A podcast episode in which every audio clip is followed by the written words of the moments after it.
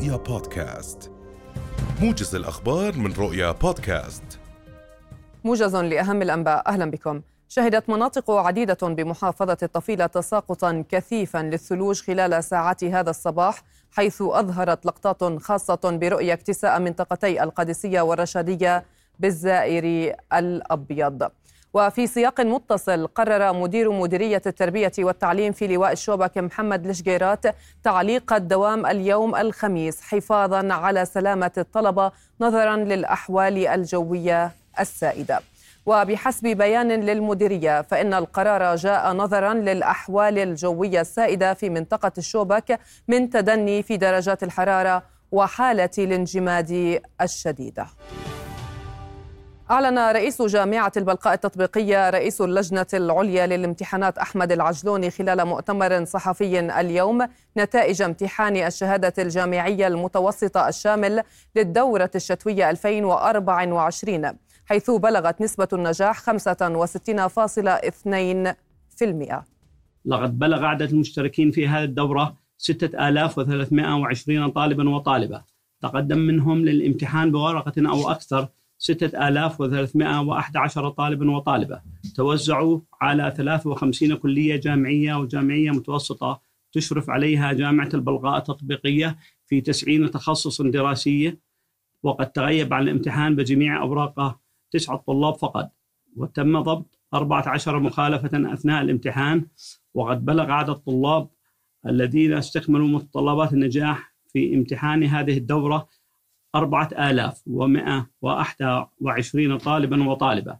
وبذلك تكون نسبة النجاح العامة في الامتحان خمسة وستين واثنين من العشرة في المئة. وهي ضمن نسبة النجاح العامة في الامتحان الشامل مقارنة بنسبة النجاح في الدورات السابقة.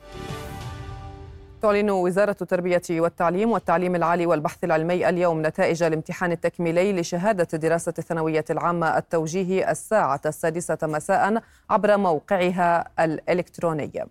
وقالت الوزارة أن تقديم طلبات الالتحاق بالجامعات للطلبة الناجحين سيبدأ إلكترونيا صباح يوم الأحد المقبل ولمدة ثلاثة أيام ولغاية الساعة الثانية عشرة ليلا من يوم الثلاثاء المقبل. مدير وحدة التنسيق والقبول الموحد مهند الخطيب قال إن الوحدة ستطلق صباح يوم الجمعة موقعها الإلكتروني محدثا بجميع البيانات والمعلومات المطلوبة ليتمكن الطالب من استعراض جميع البيانات ومعدلات القبول والتخصصات.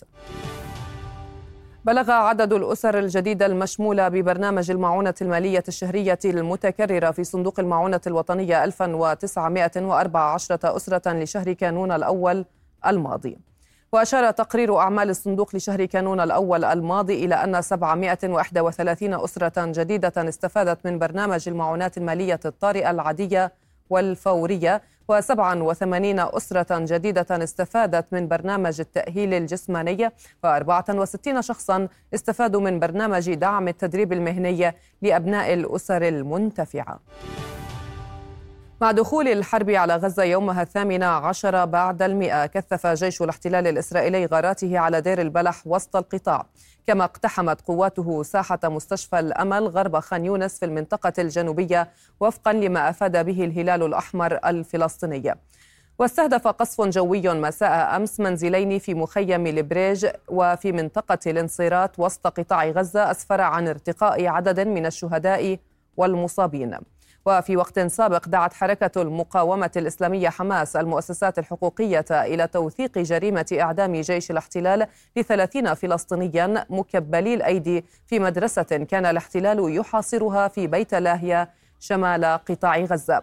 وحتى يوم أمس خلفت الحرب 26900 شهيد و 65949 مصابا وفقا لوزارة الصحة في القطاع. وصلنا إلى ختام الموجز. في أمان الله.